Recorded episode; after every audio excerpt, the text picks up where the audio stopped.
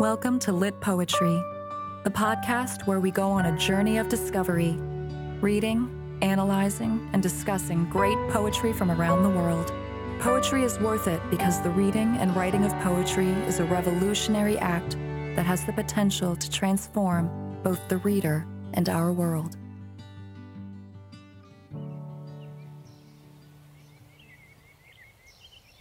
A panoramic view is spread out before you. There's a blue shimmering lake in the middle of the vista, lush green hills rolling away into the distance, and a small white cottage blowing chimney smoke off to the side. In the air are the sounds of birdsong and children playing by the water's edge. You raise your camera up to your eye and decide to take a few shots. According to your male gaze, the world looks in perfect order. Everything is in its correct proportion. But, but wait, there's something else. You watch as some dark storm clouds slowly push in from the east. Something starts to nibble away at the edges of your consciousness. You listen carefully. There's an ever so faint voice on the wind, and it sends a shiver down your spine. You take off your perfect sunglasses from your all-too-perfect face and just make out something shimmering in the middle of the lake, just beneath the surface. What is it? Well, that's what we're here to find out. Welcome to Lit Poetry Podcast Season two. In today's episode, we'll be taking a look at the famous poem This Is a Photograph of Me by Margaret Atwood. This is a poem that closely explores the drowned voices of women lying submerged beneath society's male-dominated gaze. So let's open the pages of the photo album and take a look inside. The images and stories waiting within might just shock you. This poem is read to you by the incredible Lucille Freeman.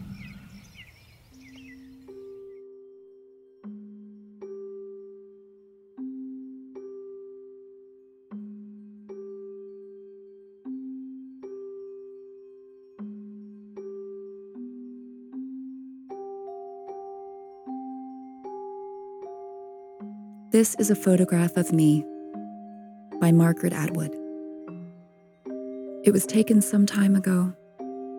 At first, it seems to be a smeared print, blurred lines and gray flecks blended with the paper.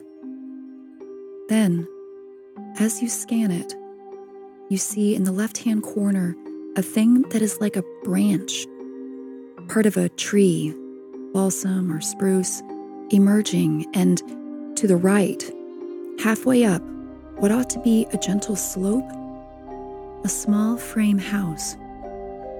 In the background, there is a lake, and beyond that, some low hills. The photograph was taken the day after I drowned. I am in the lake, in the center of the picture, just under the surface. It is difficult to say where precisely, or to say how large or small I am. The effect of water on light is a distortion. But if you look long enough, eventually, you will be able to see me.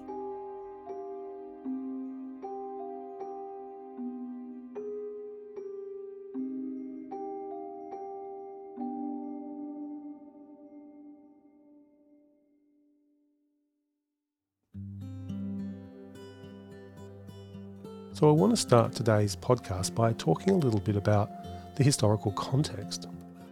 Born in Canada's capital of Ottawa, Ontario, in November nineteen thirty-nine, Margaret Atwood grew up as a teenager and a young woman in a largely conservative post-World War Two period of the nineteen fifties, fueled by the rise of middle-class affluence and the desire for stability and security.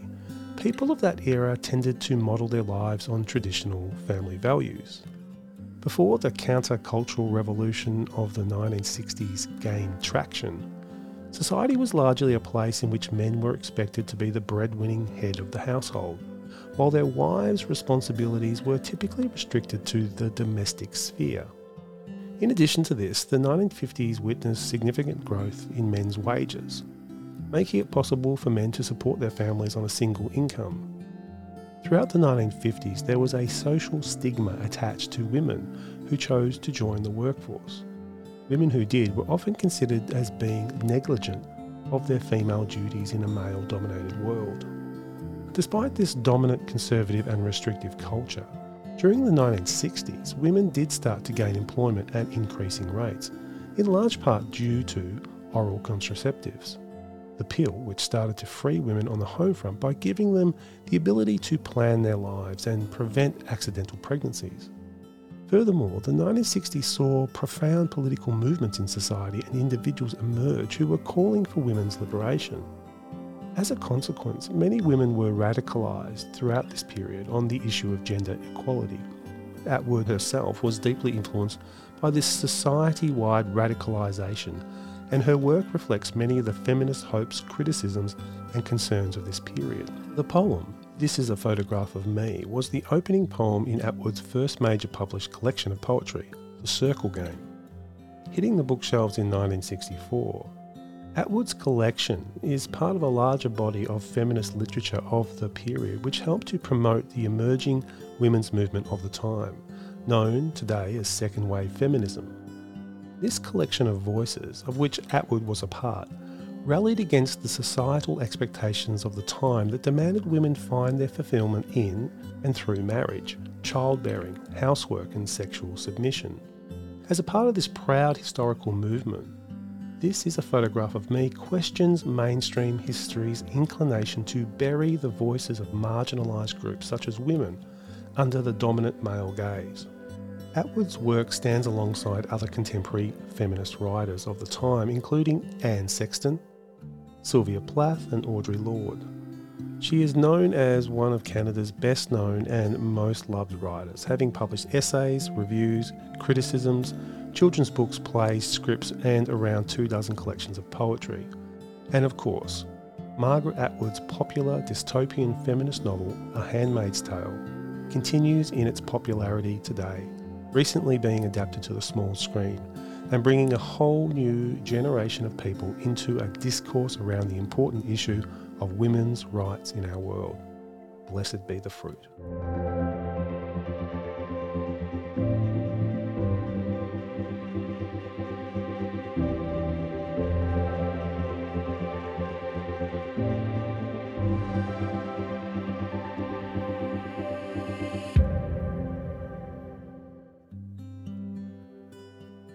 So I want to spend some time here analysing this powerful poem.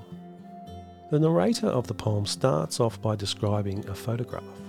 In particular, she describes the blurry nature of the image before immediately and rather gently drawing the reader's attention to different details that make up what seems at first a rather picturesque setting. This seemingly calm atmosphere towards the start of the poem, however, is swiftly changed halfway through the poem when it morphs into an eerily haunted landscape, narrated by what now becomes clear is the disembodied voice of the drowned, lifeless form, lying submerged just under the surface of the water.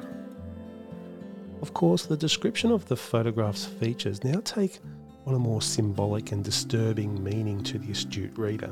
The narrator seems to be pointing out through this revelation about her drowned body the shortcomings and problems involved in the recording of history. Atwood is essentially asking us to understand how a photo, or any description of history for that matter, is, by its nature, a distortion. In other words, the photo is an interpretation, a carefully framed version of events. This implies that a photo gives us a narrow view of reality which focuses on certain experiences at the cost of others. It also gives us a view that is ultimately curated and controlled by whoever took the image in the first place. And the person in control is usually the person with the power, someone capable of drowning out the voices of others. After presenting the reader with the vague images at the start of the poem, the narrator of the poem starts to point out some specific features about this idyllic setting, which slowly begin to takes shape in the reader's mind. This vague but pleasant early description of the photograph reflects the ease with which documents can be used by those in power to fabricate an uncomplicated and sanitised version of past events, even though we know that there is pain and suffering just under the surface.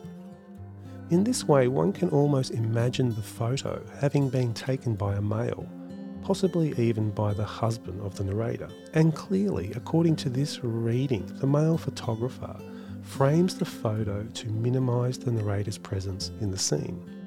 When first introducing the picture, the narrator accentuates its murkiness and lack of clarity using adjectives like blended, blurred, and smeared. The narrator's ghostly voice goes on to point out one corner of the photograph from which a tree emerges. The branch here could be a symbolic reference to the idea of the family tree.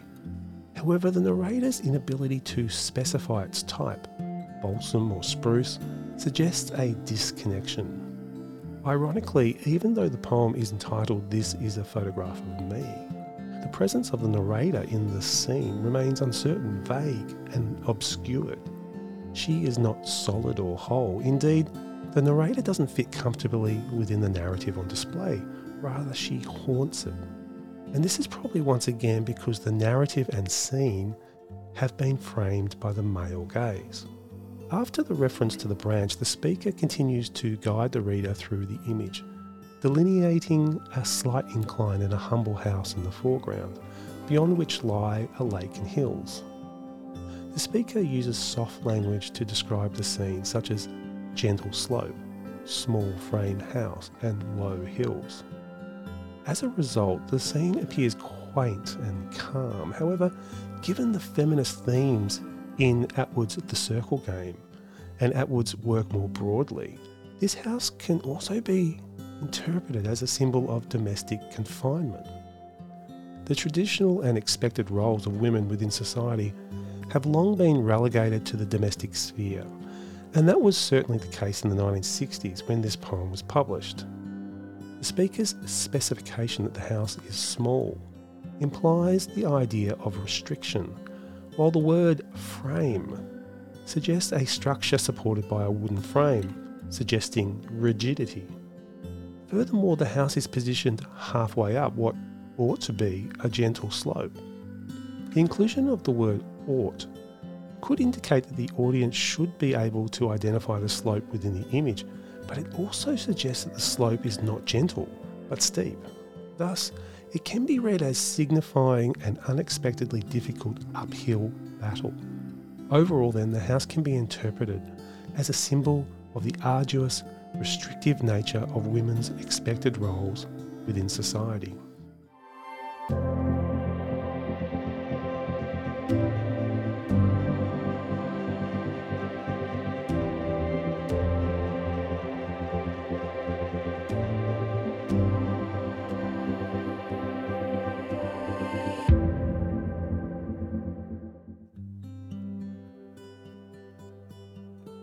Welcome back. Not long after the description of the house, we then move into the second half of the poem and the description of the narrator's lifeless body. The speaker's body is not readily apparent, so obscured in fact that even the speaker is unable to say where precisely it is. The speaker's body will eventually emerge only after an extended period of intense observation, indicating that the ugly, complicated realities of the past are harder to discern than the glossy, oversimplified narratives. The speaker also calls the reflection of light off the lake a distortion, suggesting that the photograph misrepresents the scene that it captures.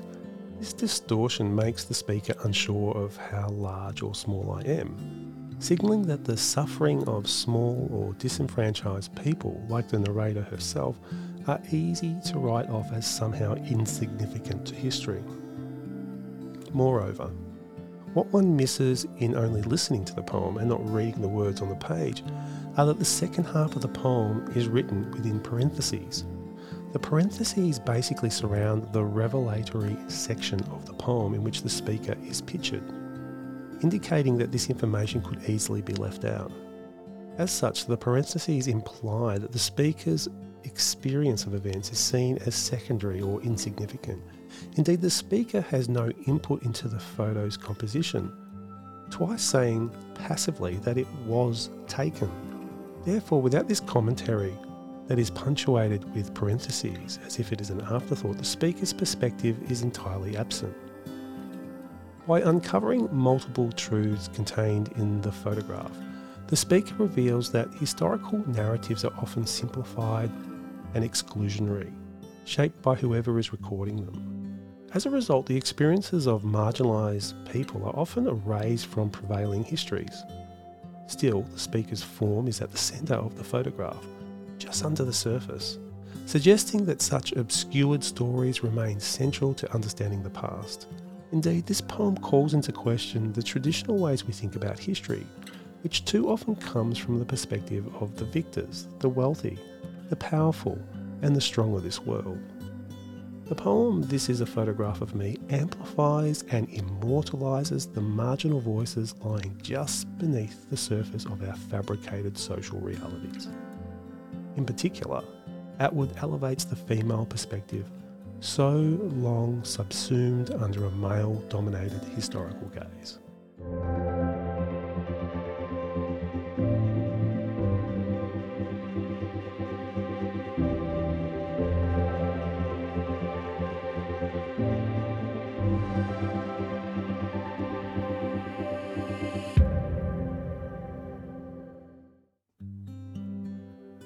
So it's time to wrap up this week's episode and say goodbye.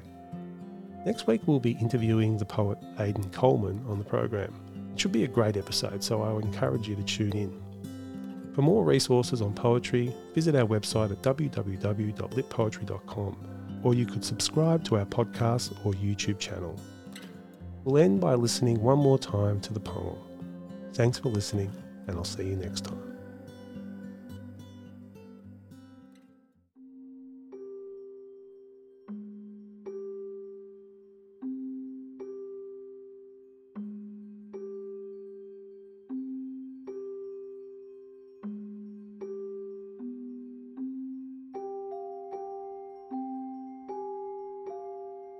This Is a Photograph of Me by Margaret Atwood.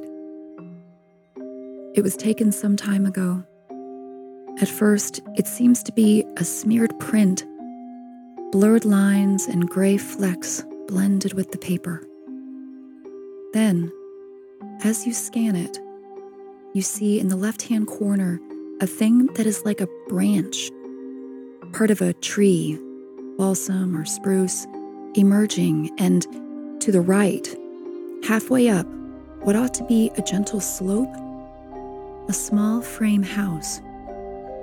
In the background, there is a lake, and beyond that, some low hills.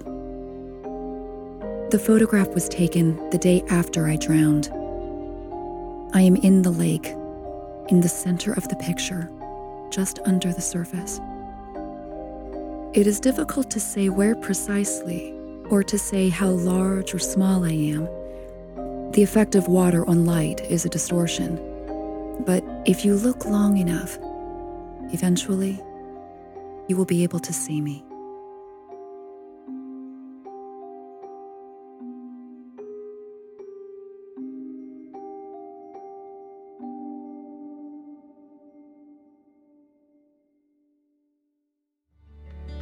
You've been listening to the Lit Poetry Podcast, presented by James Laidler. For more podcasts, poetry videos, and other useful resources, visit our website at w w w dot lit poetry dot com. Thanks for listening.